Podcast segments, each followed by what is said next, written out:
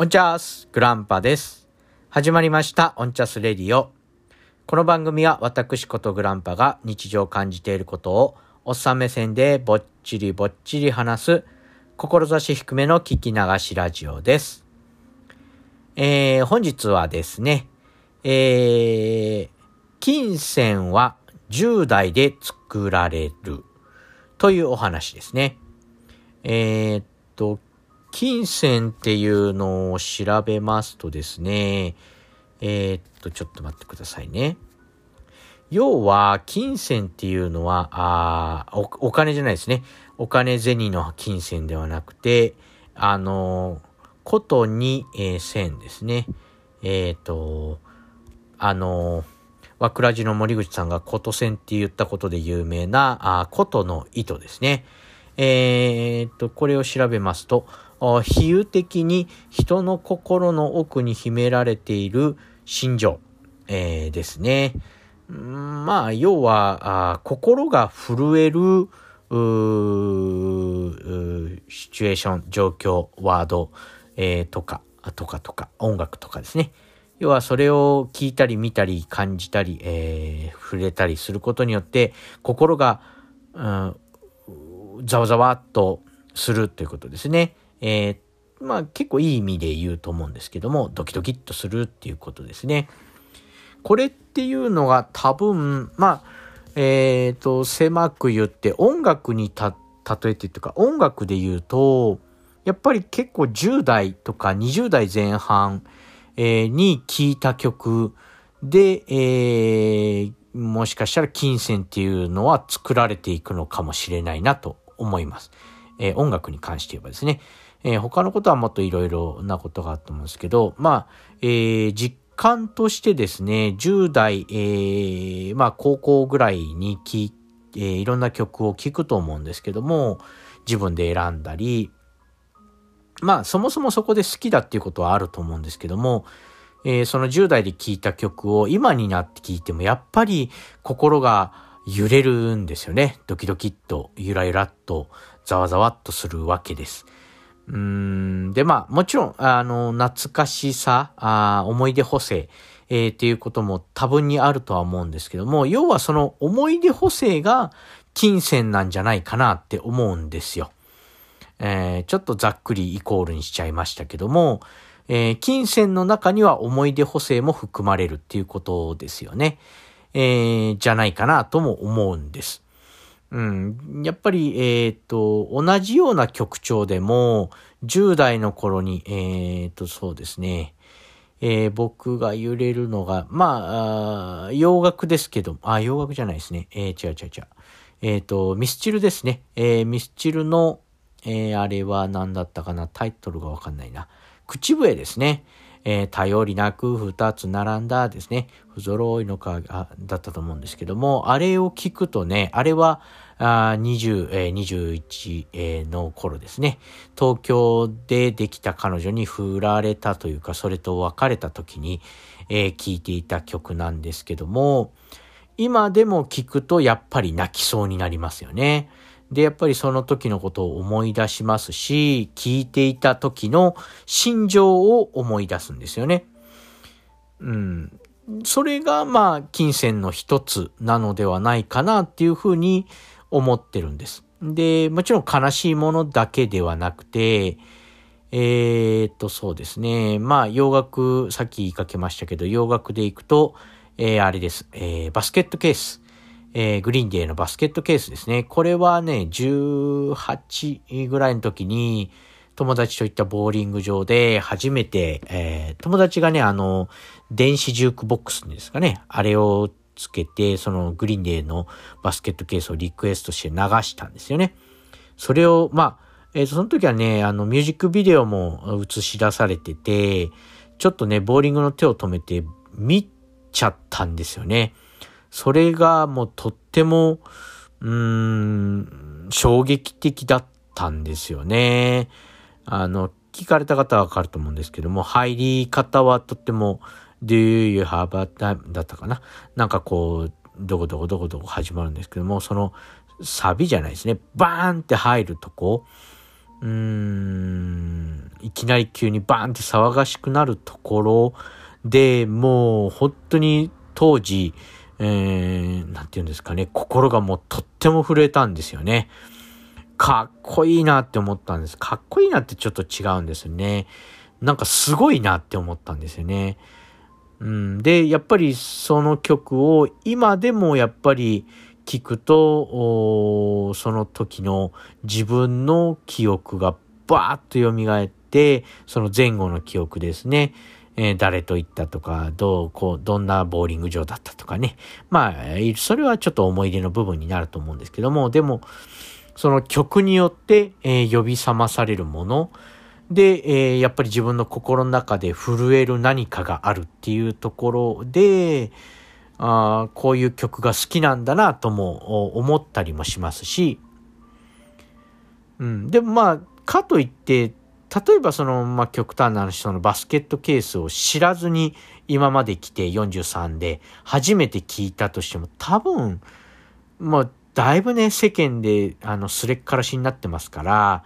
んだ若いやつがよ、みたいなことで、ちょっとひがみも入ったり。だから、なんていうんですかね、素直に心に入ってくるのってやっぱり10代、えー、ぐらいだと思うんですよ。いろんなものを偏見なし、えー、そういう先入観なしで、えー、胸に届けることができるっていうのは10代の頃だと思うんですよね。30も過ぎてくるといろんなしがらみとか自分の考えが固まっちゃったりして、心に、心がどうしても分厚くなってって、多少打ったぐらいじゃ響かないんですよね。でも、10代の頃に聴いた曲とかが、その、ガードの内側にあるんで、その心臓、ハートですよね、を震わせてくれるんですよね、聞いたら。でも30超えてそれを初めて聞いたとしても、その分厚い壁に阻まれて、ハートが動きにくいんですね。動く曲ももちろんあります。動く音楽もありますけども、でもぐっと数が減ると思うんですよね。うん、最初に言ったように思い出補正っていうのもたくさんあると思うんですけども、でもやっぱり思い出補正が、うん、金銭の中の一部にあるんだなっていうことを、まあ最近ね、その、えー、ミスチルの口笛を聞いたっていうことで、えー、思い出したんですけども、皆さんは、あどんな曲でね、えー、どんな思い出が、まあ、それこそ10代の方なんかは、あ聞いてらっしゃる方がいら、いるのかどうかちょっとわかりませんけども、でもやっぱりその、いろんな曲を、あのー、分け隔てなくというか、いろいろ聴く中で刺さる曲があって、その刺さる曲が自分の中に、ハートに残って、で、えー、その後の年を取っていってもずっと心を震わせてくれるものになるはずなんで、いろんな曲を聴いてほしいなと思いますね。僕なんかはね、制限が制限じゃないですね。自分で勝手にある程度狭めてたっていうとこもありますね。まあ、好きになったら結構とことんなんで、偏りが強いんですよね。尾崎豊をずっと聴いていたり、ミスチルをずっと聴いていたり、それこそさっき言ったグリーンデーですね。これもアルバム買いましたし、ずっと聴いていたり。まあ、それでもいいとは思うんですけども、あの、広く聴いて、広くそういう音楽を取り込んで、ハートの内側に取り込んでおくことで、あの、年を取った時に、なんかこう、心が震える、うん、シチュエーション、場面が増えると思うんです。金銭が震える。金銭に触れる曲が多くなればなるほど、うん、人間の心っていうのが豊かになるんじゃないかなっていうふうに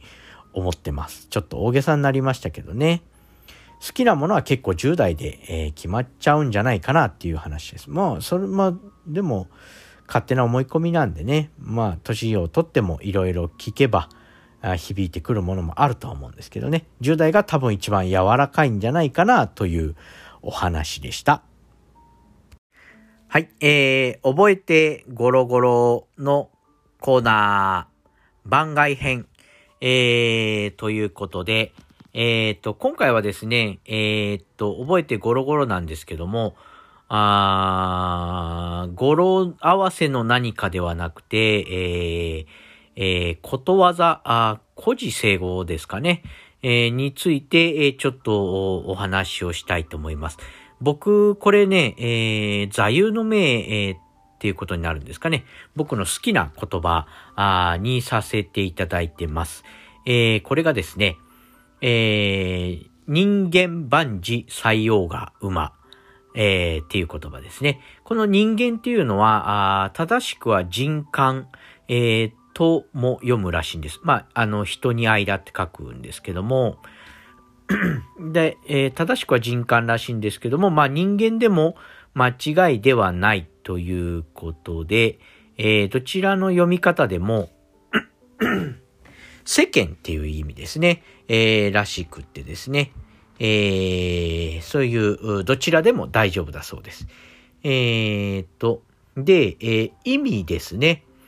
えー、ちょっと読みますけども、えー、人感、あ僕はちょっと人感でいきますね。僕人感の方が好きなんで。えー、人間万事採用が馬とは、人生における幸不幸は予測しがたいということ。幸せが不幸に、不幸が幸せにいつ転じるかわからないのだから、安易に喜んだり悲しんだりするべきではないという例え、えー、らしいんですね。えー、で、古事成語ですので、えっ、と、その、なんて言うんですかね、ストーリーがあって、えー、そこから生まれた言葉っていうことになりますね。ちょっとこれもね、ざっと読んでいきますけども、えー、昔、中国北方の砦近くに住む占いの巧みな老人、えー、これが西洋ですね、の馬が、えー、古の地方に逃げ、人々が気の毒がると、老人はそのうちに服が来ると言った。やがてその馬は、この春馬、足の速い馬ですね、を連れて帰,、えー、帰ってきた。えー、人々が祝うと今度は、えー、これは不幸のもとになるだろうと言った。すると、この馬に乗った老人の息子は落馬して足の骨を折ってしまった。えー、人々がそれを見舞うと老人は、これが幸福のもとになるだろうと言った。一年後、古軍が攻め込んできて戦争となり、若者たちはほとんどが戦死した。しかし、足を折った老人の息子は、兵役をの免れたため、戦死しなくて済んだという故事に基づく。えー、単に採用が馬とも言う、えー、ですね。えー、っていう意味のことなんですね。要は、まあ、あちょっと、まあ一つ意味として、えー、不幸の後には幸いが、幸いの後には不幸が、みたいにも読み取れると思うんですけども、えー、僕はちょっとその解釈とは違って、何が災いで、えー、不幸で、えー、何があ幸せ、えー、幸いかは、まあ、わかんないよっていうことですよね。えっと、馬が逃げちゃったことは不幸なんではなくて、うん、もしかしたら幸せなのかもしれないよっていうこと、えー、ですよね。えー、まあ、馬あ、もう一匹のね、足の速い馬を連れてきたっていうことは、まあ、表面だけ見れば幸せなんだけれども、でも、それってなんか不幸かもしれないよ。不幸っていうか、まあちょっと良くないことがあるかもしれないねっていうふうに、えー、僕は捉えてて、で、だからどっちもフラットに見なさいよっていうことですよね。一喜一憂するんではなくて、フラットに見て、まあ逆に言えば自分でそれをコントロールして、馬が逃げちゃったけど、俺は何か幸せかもしれないとか思うとかね。ちょっとまあ、今のだとちょっとバカっぽいんですけども、なんかね、日常で悪いこと、いいことを客観的に見て、えー、明らかにあると思うんですよね。例えば、まあ、それこそ足の骨を折ったっていうのは、まあ、客観的に見れば悪いことではあるんだけども、まあ、そうすることによって仕事がまあ、休まなきゃいけない。まあ、体を休めて、いろいろ考え事をする時間に当てられるな、とか、あそういう転換をできる人間になりたいなということで、僕はこの古事成語ですね、えー、人間万事採用が馬っていうのを、えー、頭に入れているんですね。うーん、本当にいろんなことがあると思うんですよ。まあ、それこそ、えー、僕はね、その、忘年会で iPad Air をゲットしましたけども、もちろんそれ自体は幸せだし、